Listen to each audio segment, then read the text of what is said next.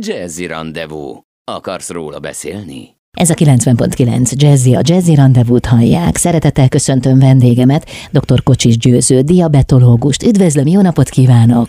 Jó napot kívánok, köszönöm a meghívást. Ugye olyan érdekes, mert a, a cukorbetegség az egyik leggyakoribb, hanem a leggyakoribb anyagcserebetegség, és mégis, mintha bizonyos misztérium övezni. Tehát mindenki azt hiszi, hogy tud róla valamit, vagy eleget tud róla, és aztán, ha egy kicsit mélyebbre megyünk, akkor kiderül, hogy mégsem. Ez valóban így van, tehát a utolsó 50-60 évben drámai módon elkezdett emelkedni a cukorbetegség mind hazánkban, mind szerte a világon. Elsősorban a kettes típusú cukorbetegek száma nő drámai módon, ami biztosan összefügg a modern vagy civilizáltnak hívott életformával vele ellentétben ugye, ami inkább misztikus, meg egy olyan megfoghatatlan a betegségnek tűnik, az az egyes típusú cukorbetegség, amit régen inzulinfüggő cukorbetegségnek hívtunk, vagy hívunk még most is. Ott egyértelműen csak az inzulinkezelés mentheti meg a betegek életét. A másik betegség, amivel sokkal többen vannak, ott rendkívül széles az a paletta, amiből terápiás lehetőségeink vannak, és tudunk segíteni a betegeken. De ugye ez azért nem azt jelenti, hogy az egyes típusú cukorbetegségekkel küzdőknek nincs esélyük. Hát ugye egy érdekes évet írunk, ugye 2021, az pont száz esztendős az inzulinnak a felfedezése. Száz évvel ezelőtt ez a betegség biztos azt jelentett, hogy a beteg meg fog halni, de száz éve van módunk az inzulint valamilyen módon pótolni, és ma már a mostani technológiák meg lehetőségeket helyesen alkalmazva közel azonos minőség életet tudnak élni, mint a nem cukorbeteg társai. Az túlságos leegyszerűsítés, hogy az egyes típusú cukorbeteg a gyerekeket érinti, akár születéskor, a kettes típusú pedig idősebb korban az életmóddal alakul ki? A kettes típusúra igaz a megállapítás, Aha. bár ott is van egy paradigmaváltás, hisz egyre több a fiatal, kamasz vagy kisgyerekkorban az elhizott gyermek, tehát mindenki, aki az utcán nyitott szemmel sétál, ezeket biztosan találkozik vele. Mikor én a szakmámat kezdtem, kettes típusú, fiatalkori kettes típusúval nem találkoztunk, úgyhogy valóban akkor egy életmóddal összefüggő, az élet erőre haladtával egyre gyakrabban váló betegség. Az egyes típusúnál egy kicsit le van ez egyszerűsítve, bár a régi neve az juvenilis volt, egy gyermekkori diabetes, de a betegség előfordulása érdekes módon a legnagyobb csúcsa az új eseteknek az a fiatal felnőtt korra esik, és nem érdemes arról is megemlékezni, hogy ez bármely életkorban előfordulhat, tehát akár 70 év fölött is lehet valaki egyes típusú diabetes, nyilván nem ez a gyakori. Itt nekünk kell éles szemmel ezeket az eseteket kiválogatni, és ennek megfelelően alkalmazni a kezelést, mert azért az egy életminőség és élet kilátás befolyásoló, hogyha helytelen döntést hozunk. Uh-huh. De ha 70 éven fölött is lehet valaki egyes típusú diabéteses, akkor mégis mi különbözteti meg az egyes és a kettes típus? A legnagyobb egymástól? különbség a két betegség között talán, hogy az egyes típusúban ott abszolút inzulin hiány áll fent, inzulinpótlás nélkül nem lehet biztosítani hosszú távon az életet, az élettel összeegyezhetetlen állapotot fog eredményezni, míg a kettes típusúnál az esetek jelentős és döntő többségében van, sőt több inzulin van a szervezetben, csak valamilyen oknál fogva nem megfelelően hat, vagy nem tudja kifejteni megfelelően a hatását. Emiatt itt az inzulinkezelés, főleg az új kezelési lehetőségeket alkalmazva hátrébb tolódik, és sokkal később kell nekünk bevezetni. Árulja el nekem, hogy majd minden elhízott ember cukorbeteg, vagy a cukorbetegség felé haladó úton van, vagy ez nem igaz? Ugye van egy urbán legenda, Aha. és tartja is magát aktuálisan, hogy létezik egészséges kövérség, azt gondolom, hogy ezért ezt inkább úgy lenne helyes megfogalmazni, hogy nincs egészséges kövérség, a túlsúly, de főleg a jelentős túlsúly, az előbb-utóbb valamilyen anyagcserebetegséget okozni fog, és emellett számos szervrendszert fog károsítani, úgy, mint az izületeket, a daganat kockázat kialakulása sokkal magasabb a kövérekben, tehát számos olyan egyéb társbetegséget is okoz, hogy ma egyre inkább fordul a világ abba az irányba, hogy ezeket a prediabéteses állapotban levő kövér embereket időben azonosítsa és kezelje, hogy ne alakuljonak ki ezek a szervrendszeri károsodások, hogy ne alakuljon ki a diabétesz, mert ott sokkal többet tudunk tenni a betegeinkért, vagy a leendő betegeinkért, ha ebben az előfutár állapotban módosítjuk a, a káros anyagcsere állapotot, módosítjuk, csökkentjük a súlyukat, megváltoztatjuk az életüket, mint már egy kialakult manifest betegség esetén. A prediabetes és az inzulinrezisztencia közi egyenlőségjelet lehet tenni? Nem nagyon divatos ugye az inzulinrezisztencia napjainkban, a prediabetesben fennállhat inzulinrezisztencia, de nem színek van a két dolog. Aha. Na, akkor ezt is megbeszéljük, jó? Kibontjuk a részleteket, jövünk vissza dr. Kocsis Győző diabetológussal itt a 90.9 Jazzim. Ez a 90.9 Jazzy, a Jazzy Rendezvút hallják. Jó estét kívánok! Dr. Kocsis Győző, diabetológus a vendégem. Az előbb ott hagytuk abba, hogy mi a különbség az inzulinezisztencia és a prediabetes között, mert ez talán nem tiszta mindenkinek, nekem sem.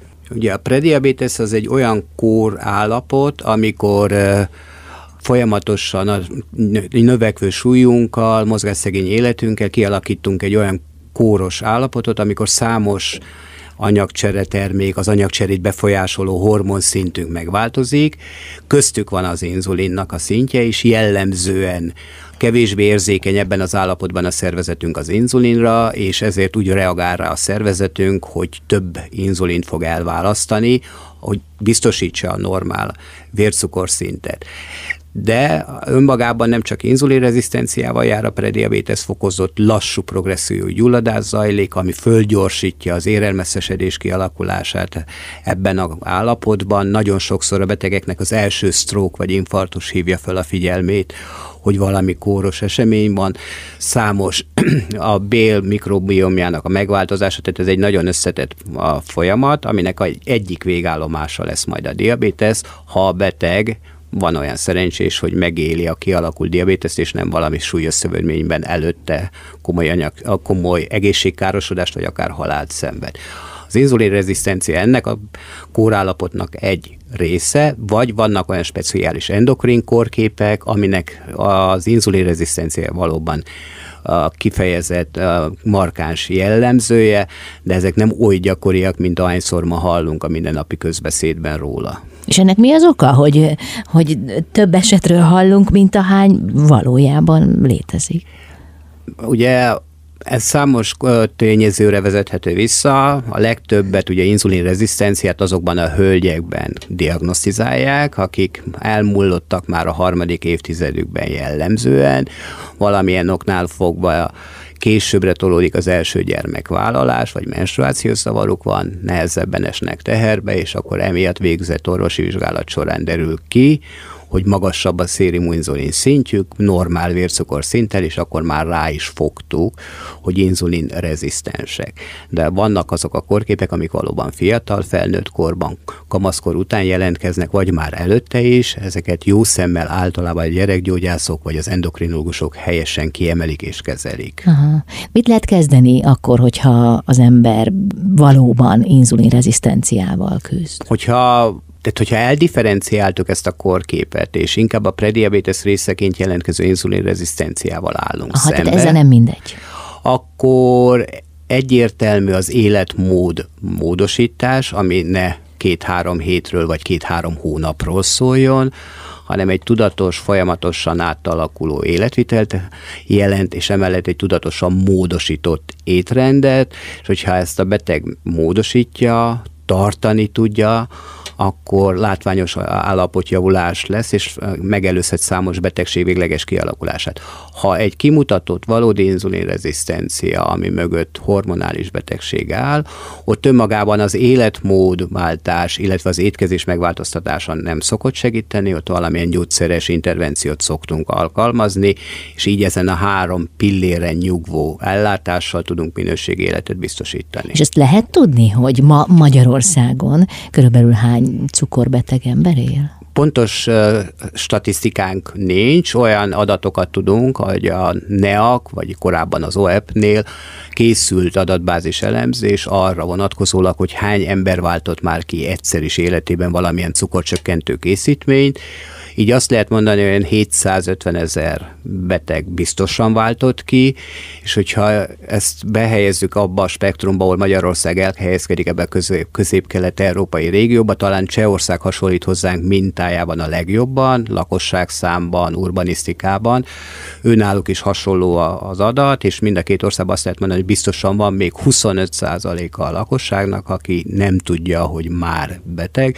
Tehát, hogyha lefordítjuk, körülbelül 1 millió beteg él köztünk, a lakosság 10%-á. Uh-huh. És ahogy öregszik a társadalom, ez is egy természetes lefolyása, egyre magasabb lesz a cukorbetegség előfordulás, az átlagos 10%-os előfordulási gyakoriság a 60 év fölötti, illetve 70 év fölötti populációban felemelkedik 15-20%-ra, tehát a 70 év fölötti generációban azt kell mondani, hogy 10-ből 2 biztosan cukorbeteg. Hát ez óriási szám.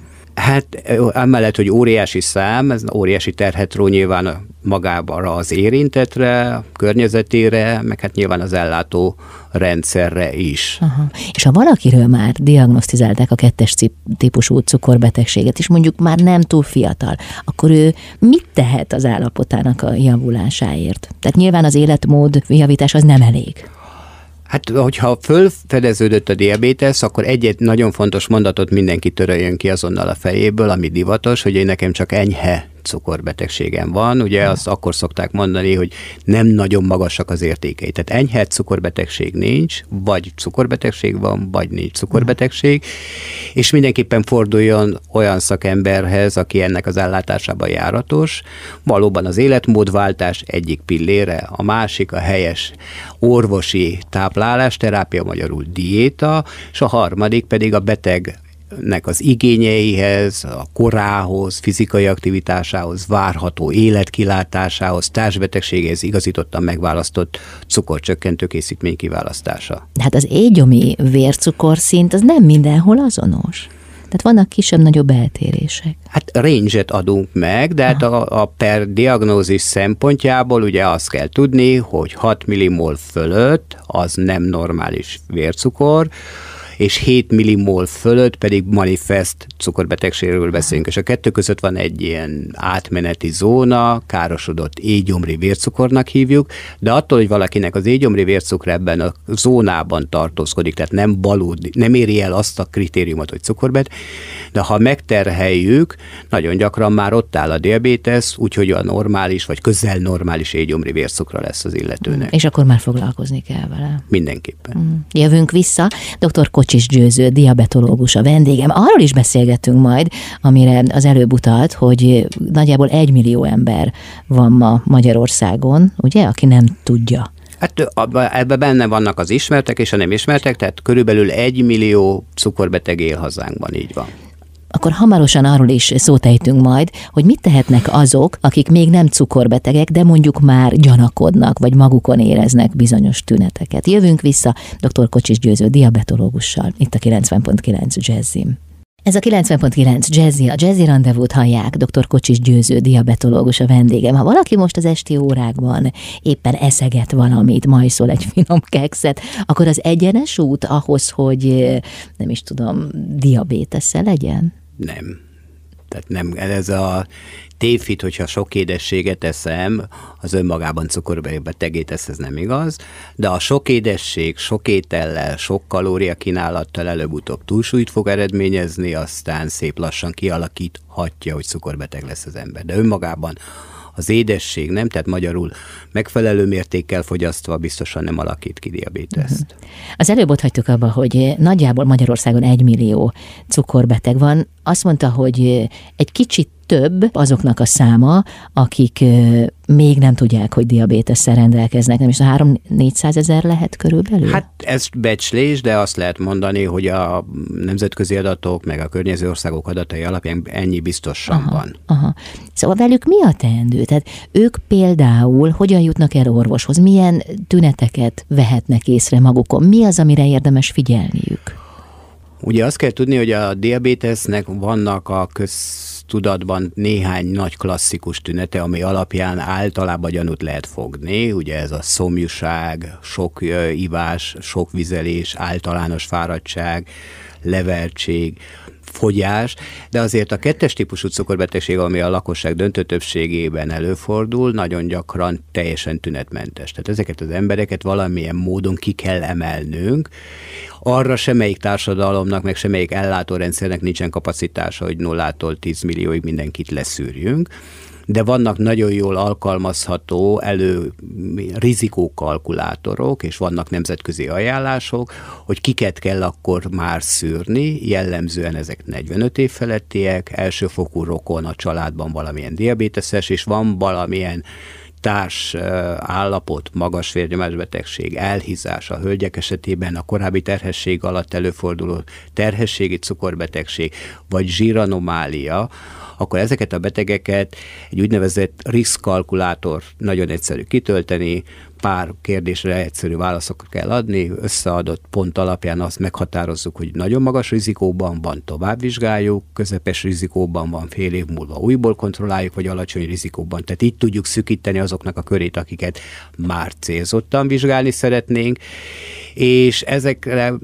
ugye úgy lehet oda kerülni, hogy azért az ember, ha munkája van, évente élik legalább egyszer üzemorvosi vizsgálatra elmenni, minőségi helyen készül laborvizsgálat, vizeletvizsgálat gyanút kelthet, vagy valami egyéb orvosi beavatkozás során, ha végeztek labort, akkor az ne legyen a sútba bedobva, mert lehet, hogy rejtőzködik benne évek óta már az emelkedett vércukor, csak nem érte el azt az inger küszöböt, hogy valakinek szemet szúrjon. Uh-huh.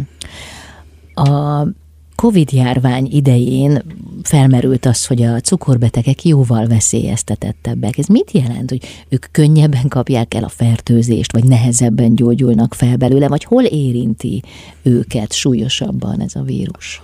Ugye, amit most már összesített adatokat tudunk, az elsősorban az első, második, egy kicsit a harmadik hullámból szerzett tapasztalatok szerte a világon, és tudni kell, hogy szinte 80, bőven meghaladja a 80 ezeret azoknak a publikációknak a száma, ami a cukorbetegség és a COVID kapcsolatát nívós szakmai újságokban taglalták.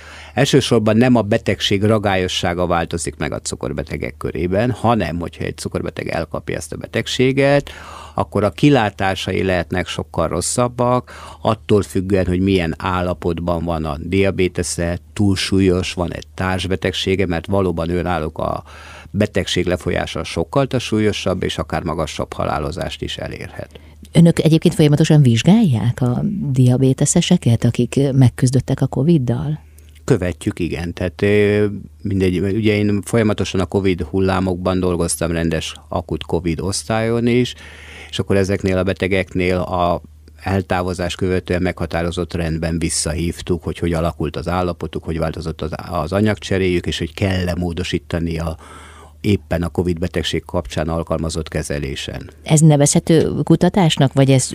Folyik ilyen kutatás Aha. nálunk is, ugye nagy mennyiségű adatot próbálunk összegyűjteni, és aztán a végén levonni konklúziót. Az eddig feldolgozott adatainkból az látszik, hogy teljesen identikusak vagyunk a világ egyéb táján publikált hasonló eredményeket, tehát Magyarország sincsen sem különösebb, sem jobb, meg rosszabb helyzetben. Amikor azt mondja, hogy nálunk is, akkor az mit jelent, hogy a sotén vagy?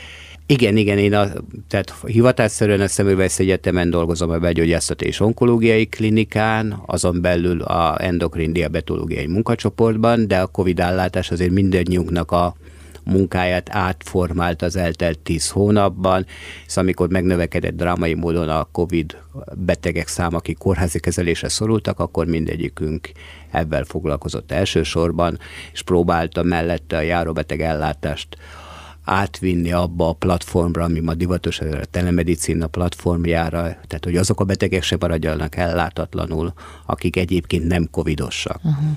És egy orvos számára a, a világjárvány, ez jelent egyfajta tudományos fejlődési lehetőséget, vagy nem is tudom, hiszen ez egy egészen új terület, ahol kutatni lehet.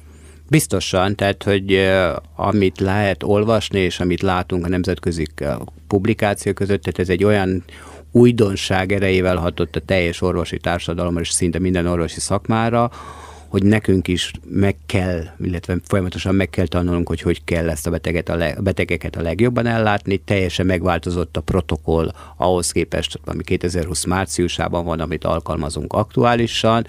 Azt mondhatom, hogy most már azért sokkal nagyobb magabiztossággal fordul egy gyakorlóros, aki a Covid ellátásban járatos, hogy hogy kell ezt ellátni, mik azok a teendők, és bizon benne, hogy a elkövetkezendő hullámokban is még ügyesebben és még elegánsabban tudjuk ezt intézni. Hát reméljük sok hullám már nem lesz.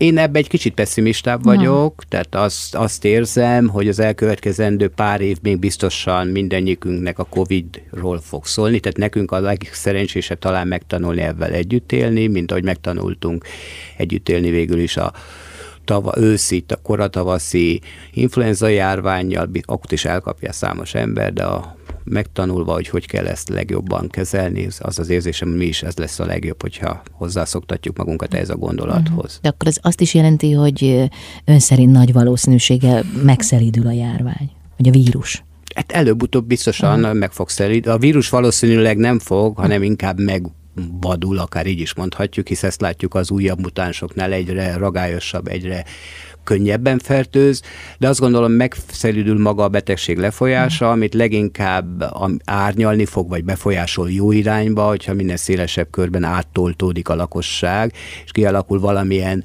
mértékű védek, védőmechanizmus mindenkiben, még hogyha meg is fertőződik, akkor sem lesz olyan mértékű, vagy olyan súlyos ez a betegség, hogy kórházi kezelésre szoruljon. Uh-huh. Tehát Magyarországon nagyon nagy az oltás ellenesség. Nagyon sok az oltás ellenes. Szerintem ebben, ebben sem különbözünk a környező országoktól, hogyha valaki olvassa a statisztikákat, tehát hasonló mértékű. Egy kicsit szerintem fölösleges felhangot kapott ez az oltás körüli mizéria, bizonytalanságot keltve a, az átlag vagy laikus emberekben, ami szerintem természetes, hisz senki, mi sem tudtunk róla semmit de én azt gondolom, hogy ha megfelelően tájékoztatjuk őket, akkor előbb-utóbb ez az oltási hajlandóság nőni fog, és nagyon bizom benne, hogy az oltási hajlandóság növelését nem egy súlyosabb negyedik hullám fogja elindítani az hm. országban. Köszönöm szépen. Dr. Kocsis Győző, diabetológus a vendégem, jövünk mindjárt vissza.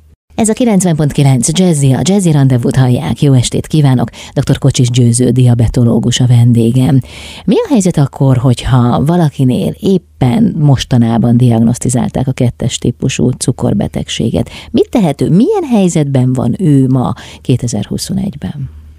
2021-ben azt mondhatom, hogy elég előnyös és rendkívül módon jobb helyzetben van, mint akár 5 vagy 10 esztendeje, hisz olyan, le, olyan készítmények állnak a rendelkezésünkre, és Magyarországon is, tehát ebbe egyáltalán nem vagyunk hátrányba semmelyik fejlett nyugati országhoz képest, azonnal megjelennek a legjobb minőségű, legújabb innovációt tartalmazó készítmények, amivel ő minőségi életet tud élni, egyszerű használni, és az inzulinkezelés ugye sokak rettegett kezelési fajtája kezd háttérbe szorulni a kettes típusú diabétesz ellátása során, Úgyhogy bátran biztatok mindenkit, hogyha a diagnózis megszületett, akkor legalább konzultáció erejéig forduljon szakemberhez, hisz ezekkel a kezelésekkel, ha megfelelően működnek, utána ráér 6 havonta, 12 havonta egy ilyen szakemberhez vizitre elmenni. Tehát akkor tulajdonképpen ez azt jelenti, hogy ha valaki kordában tartja mondjuk így a cukorbetegséget, tehát megfelelően kezeli, viszonylag egészséges életmódra tér át, nem is viszonylag, hanem egészséges életmódra tér át, akkor tulajdonképpen tulajdonképpen az életminőségét semmilyen módon nem rontja ez a betegség? Ha időben történnek ezek a dolgok, tehát nem várja meg, míg ez a betegség elhatalmasodik kezelés nélkül, mert akkor el fog biztosan hatalmasodni, akkor már kárt fog tenni bennem, akár maradandó egészségkárosodást, de ha időben helyes lépések történnek, akkor valóban minőségéletet tud vele élni, és a, élet, a hosszú távú életkilátása is látványosan javulni fog, hisz azért egyet kell tudni, hogy a kettes típusú diabétesz már nem egészen így hívjuk a mi szakmánkban, hanem ez egy szív-érrendszert és a vesét támadó komplex betegség, hisz ezek azok a célszervek, amik károsodnak, tehát krónikus veseelégtelenség, vagy akár végstádium, tehát vesepótló kezelésre fognak szorulni, valamilyen szív-érrendszeri akut eseményt, mint stroke, infarktus fognak elszenvedni, de hogyha helyesen az elején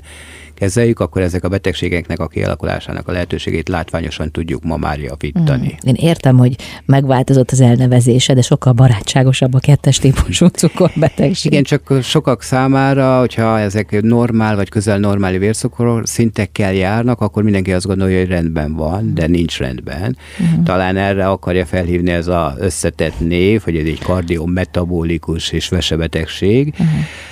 Nekünk a feladatunk, hogy ezt helyesen interpretáljuk a betegek felé, és kiemeljük azt, ami számára fontos, és a nemzetközi és a hazai ajánlás is úgy szól, hogy amikor terápiát választunk, azt teljesen egyénre próbáljuk szabni, ahol számos dolgot mérlegelünk a terápia megválasztása előtt, a beteg korát, várható élettartamát, aktuális állapotát, és azt is mérlegeljük, hogy mi a beteg preferenciája, mert nyugodtan mondhatom, hogy ma három-négy terápiás modalitást tudunk felajánlani akár egy-egy esetben, mindegyiknek, ha az ember helyesen kommunikálja beteg felé, hogy mi az előnye, mivel jár, hogy kell alkalmazni, akkor a betegekkel közösen nagyon jó döntést lehet kihozni, és nem szabad elfelejteni, hogy azért a modern terápiáknak az ára azért magasabb. Ugye Magyarországon ezek a modern terápiákat az állam részben téríti, tehát van önköltségük, tehát ezeket a betegekkel közösen kell megbeszélni, mert az a terápia, amit mi elgondolunk, és a beteget nem tájékoztattuk, általában a jellemző, hogy fél éven belül a betegeknek több mint 50%-a abba hagyja, akkor olyan, mint a semmit se tettünk volna. Olyan? Igen. És a végzetes károsodás megállítása az nagyon lényeges, de ezt például érzékelheti maga a páciens? Tehát, hogy, hogy, hogy hol van az a pont, amikor, amikor már olyan folyamatok indultak el a testében, amelyek nem visszafordíthatók? Általában nem érzékeli. Tehát ebbe ez a baj, ezért uh-huh. is ugye nem szívesen mondjuk ezt ki, de más, van ennek még más neve is ennek a betegségnek. A némagyilkos, ugye? Van. Na. De ez, ezért, mert nincsenek tünetek, és egyszer csak a derültékből villámcsapásként jön ez a nagyon nagy esemény, ez a nagy ö, esemény, és akkor ugye mindenki gondolkodik, hát teljesen jól nézett ki XY, semmit nem láttunk rajta, és akkor csak egyszer csak egy infarktus vagy egy stroke tört, tehát nincsen. Ez amikor valakiről kiderül a betegség, akkor komplexen fel kell mérni az aktuális állapotát. Nagyon egyszerű és nem uh, invazív beavatkozással járó szűrőmódszerek vannak, hogy fel tudjuk mérni az érstátuszát, és akkor ennek megfelelően az éves gondozás során, vagy vannak olyanok, amiket három esztendőnként leellenőrizve azért tudjuk követni és monitorozni, hogy az adott állapot rosszabbodott, stagnál, vagy ne javult. Köszönöm szépen. Dr. Kocsis Győző, diabetológus a vendégem, jövünk mindjárt vissza. Ez a 90.9 Jazzy, a Jazzy Rendezvút hallják, jó estét kívánok, dr. Kocsis Győző, diabetológus a vendégem. Lehet, hogy ostobának hat a kérdés, sőt lehet, hogy nem csak annak hat, hanem az is, de hogy mindegy, azért megkérdezem. Létezhet ma úgy Magyarországon egy ember éveken, évtizedeken keresztül, hogy nem jön rá arra, hogy cukorbeteg, hogy nincs diagnosztizálva? Létezhet, sajnos előfordul, nem is olyan ritkán. Tehát ugye az elején ez a betegség nulla vagy nulla közeli tünetet okoz, minimális eltérésekkel, és évekig lehet vele úgy élni, hogyha nem jár orvoshoz, nem készül laborvizsgálat, nem történik valami akut esemény, ami felhívná erre a figyelmét.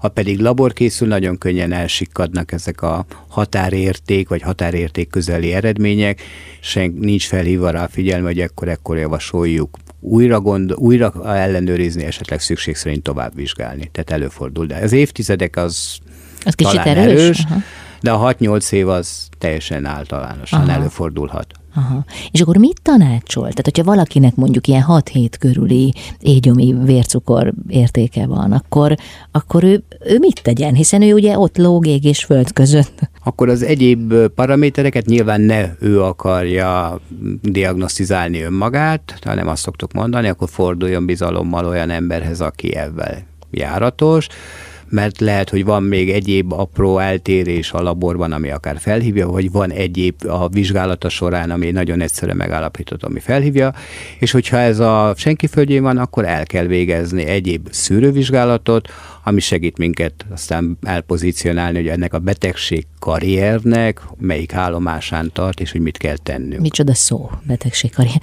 És milyen egyéb szűrővizsgálatokra gondol?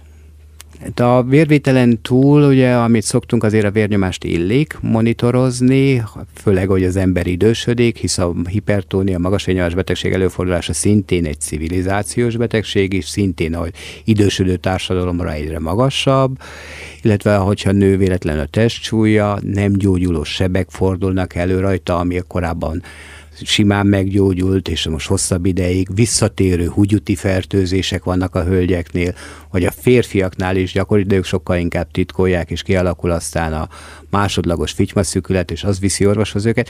Tehát ezek csupa olyan apró, amit még van, aki el is titkol, nem hogy orvoshoz fordulna, de ezek azok már felhívják arra a figyelmet, hogy valami lehet, hogy van a háttérben, és érdemes tovább lépni. Uh-huh. De azt is mondta korábban, ugye, hogy szív, vese és uh, milyen érintettség van, még ér? Igen. Ér, érintettség. Tehát, hogyha valaki mondjuk kardiológusnál bármilyen diagnózist hall, akkor esetleg visszamenőleg is visszakapcsolhat, hogy gyanakodhat, hogy lehetséges, hogy a háttérben egy Akár ő is, de ebben a szempontban azt gondolom, hogy a kardiológusok szemlélete is látványosan megváltozott, tehát hogyha egy középkorú akut valamilyen szívérrendszeri problémával kardiológushoz forduló emberek esetén a protokoll szerint mindenképpen megvizsgálják, hogy a diabetes szűrés irányában hogy nem áll véletlenül fenn már a háttérben egy diabetes, és hasonló ellátás zajlik már a neurológiai betegek ellátása, akut stroke esetén is beletartozik az anyagcsere profil meghatározása, tehát látványosan javul ebből a szempontból, és az együttműködés a társzakmák között közelebb viszi, hogy ne sikkadjanak el ezek a betegek aztán a későbbiekben. Az anyagcsere profil az mit jelent? Ugye meghatározzuk az éhomi vércukrot, meghatározzuk a vérzsír paramétereit a betegnek,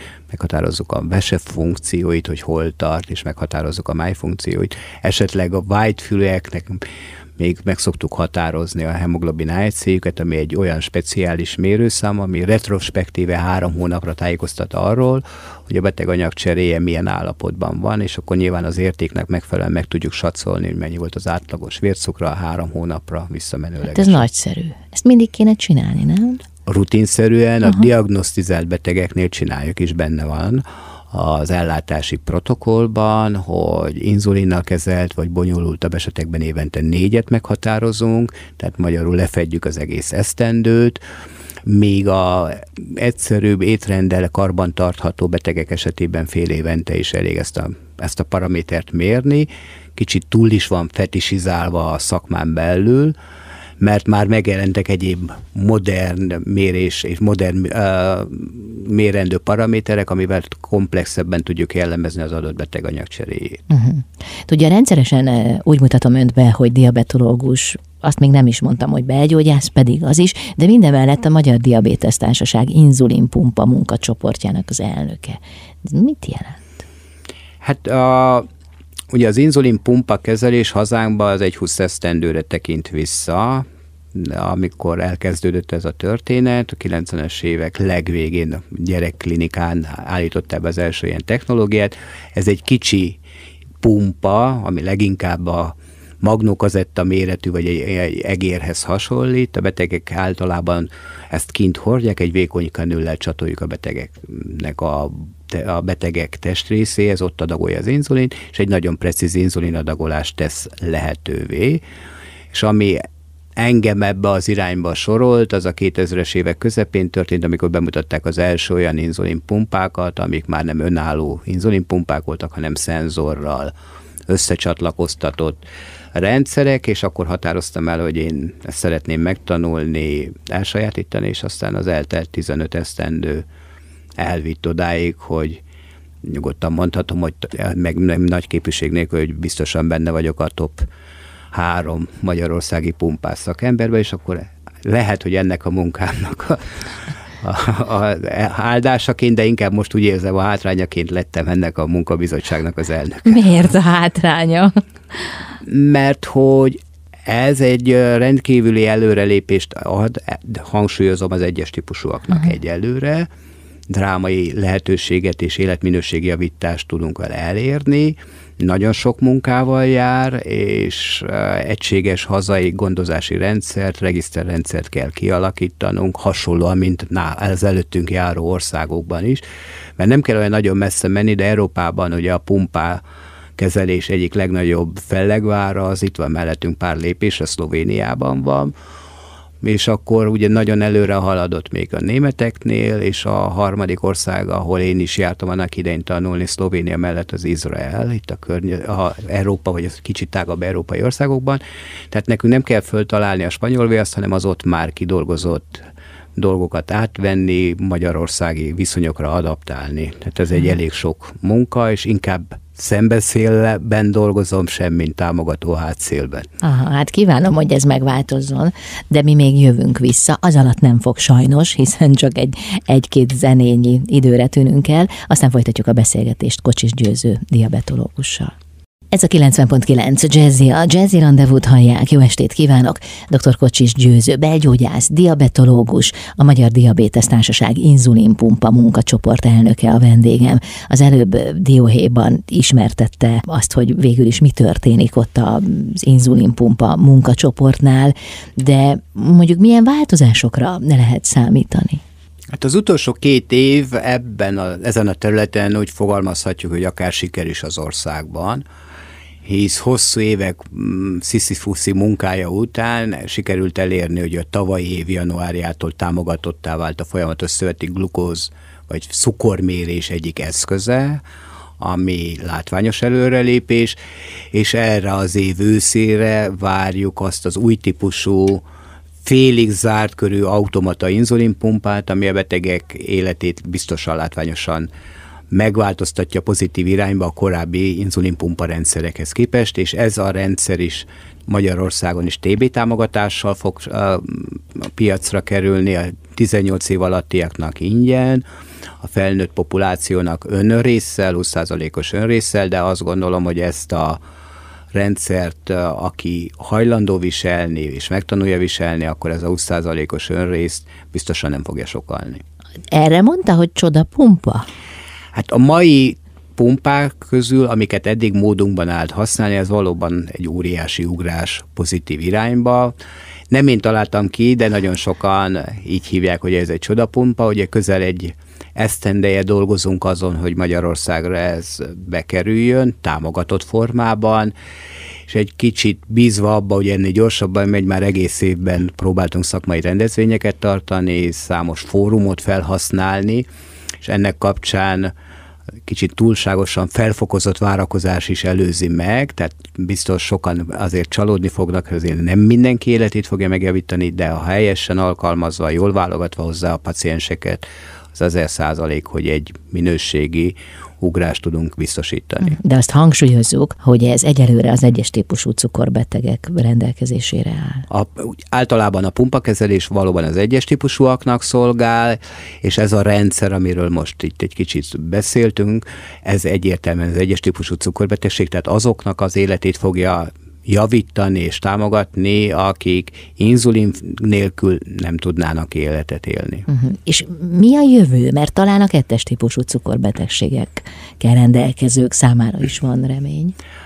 Mind a két diabetes ellátás területén óriási innováció zajlik. Az innováció, a fejlesztéseknek a motorja azok a nagy nemzetközi cégek, akik ezeket a típusú, ilyen típusú készítményeket forgalmaznak. Nem kell zsákba macskát árulni, hogy ez mi a fő drive, hisz a betegszám a világon 460 millió, 20 év múlva 770 millió lesz, tehát horribilis mennyiségű cukorbeteggel állunk szemben.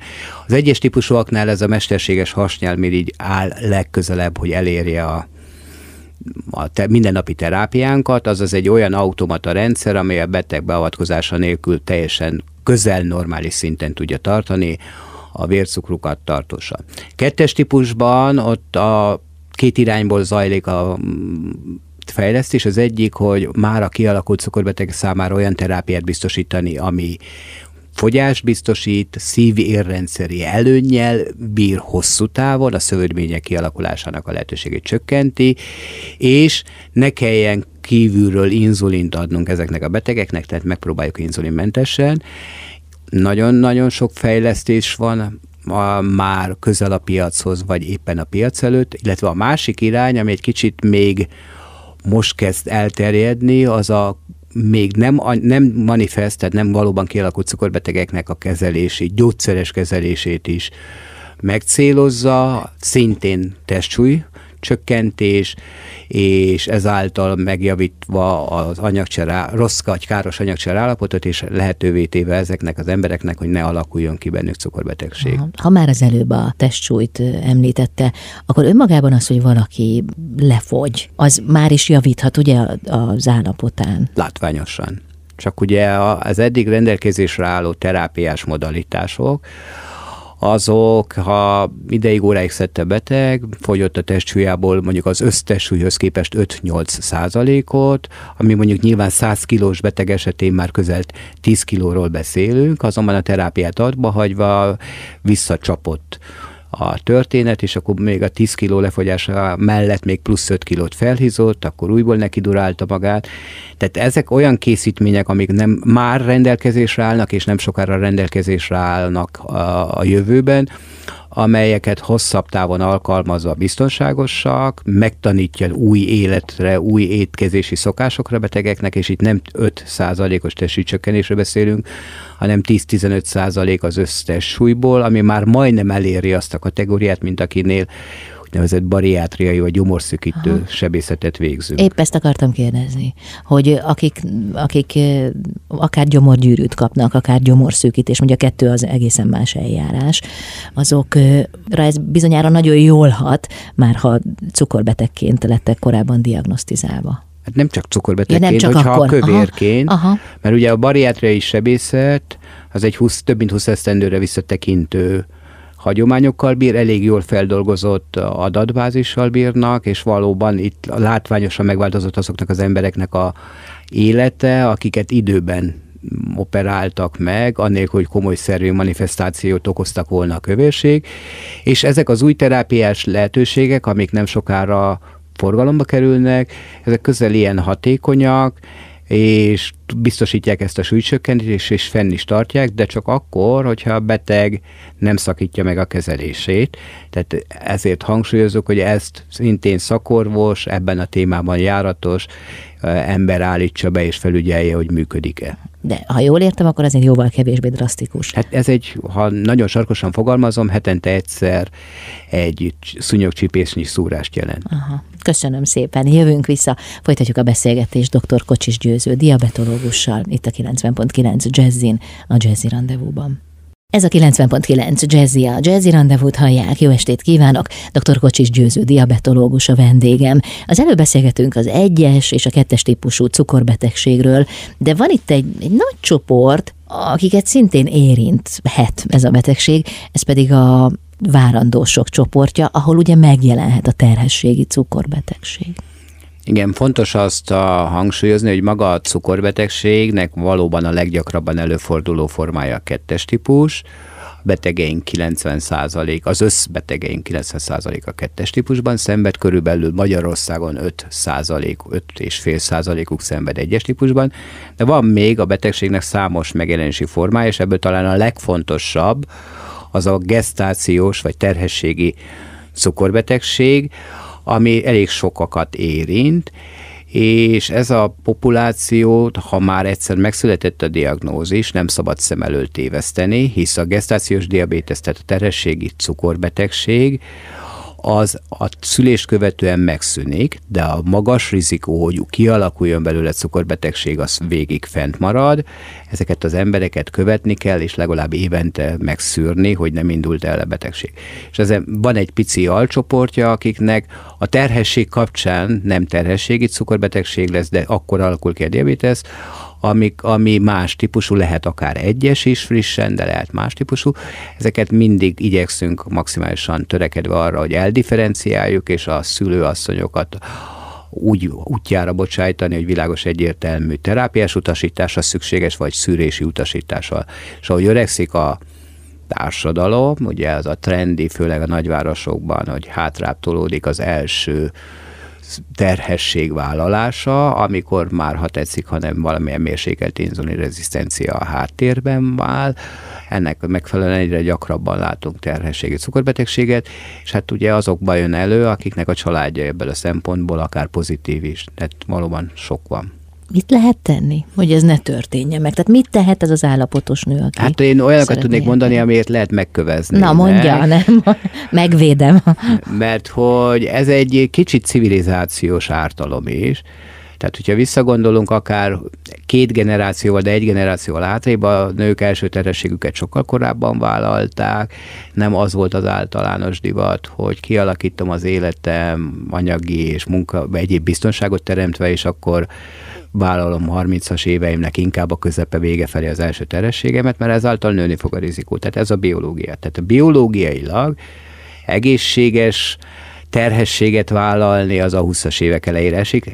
Ezt mondanánk mi, de nyilván nem tudunk senki szembe menni a mai világnak a trendjeivel, meg szokásaival, de ha a családban ilyen típusú előzmény, vagy akár az előző terhességben is előfordult cukorbetegség, ezeket követni kell, időben felfedezve, nagyon jól kezelhető, úgy lehet kezelni, hogy mind a babának, mind pedig a, az anyának károsodást nem okozunk, és akkor ezeket az egyéneket utána követni kell, hogy ha időben, kialak, időben felfedezzük a kialakuló diabéteszt, akkor ugyanolyan sanszot adjunk nekik. Uh-huh. És mindez megfordítva. Diabéteses nő is vállalhat gyermeket. Ugye? Igen, tehát ez ugye 70-es évek így elképzelhetetlen volt egyes típusú cukorbeteg számára, vagy inzulinkezelt ember számára, hogy cukorbetegség, de ez egy ma már vállalhat terhességet, nyilván pontosan felké, az az ideális, hogyha előre tervezett módon vállalják a terhességet, felkészítve a, magát a egész uh, team, az egész családot, de elsősorban a szülőnőt megfelelő anyagcserekontrollal, olyan helyen gondozzuk azt a terhességet, ahol erben járatosak, ahol, mert erre centrumokat alakítottak ki az országban, és ez egy team munka, itt együtt dolgozik a diabetológus, a, a nőgyógyász kollégával, aki szintén járatos a diabétesz ellátásában, illetve olyan helyen kell a terhességgel vagy szülni, ahol van perinatális intenzív centrum, ha netán valamilyen akut ellátásra szorulna az újszülött.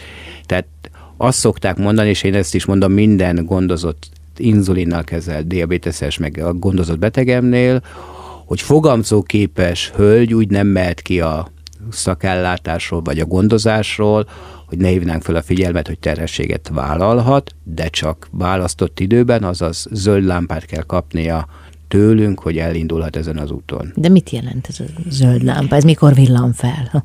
Hát ugye ha nyilván erről illik beszélni a rendszeres vizitek során, hogyha hogy a hölgynek vannak ilyen tervei, az anyagcsere rendezett, hosszabb ideje, megtörténtek a szűrővizsgálatok előtt, ami kötelező, és akkor kialakítjuk azt a gondozási sémát, amikor már rendezett anyagcserével azt mondjuk, hogy innentől kezdve szabad zöld lámpájuk van, és akkor ha terhességet vállaltak, és te, sikerül a teherbe, és akkor ezt követően nagyon szoros két hetenkénti ellenőrzés, járnak, és szükség szerint adaptáljuk a kezelését mindig az aktuális igényre, mert ugye az általánosabban úgy kell elgondolni, hogy az első 12 hétben jellemzően nem fog látványosan növekedni az inzulin igényük, sőt csökkenni fog, most akkor nem beszélve azokra, akik nehezebben tolerálják a terhességet hányás miatt, uh-huh. nagyon résen kell lenni, és törekedni a maximális jó anyagcserére, hisz a szervek ekkor fejlődnek ki, és akkor az ezt követő második, harmadik trimeszterben pedig látványosan emelkedik az inzulinik, tehát ez egy folyamatos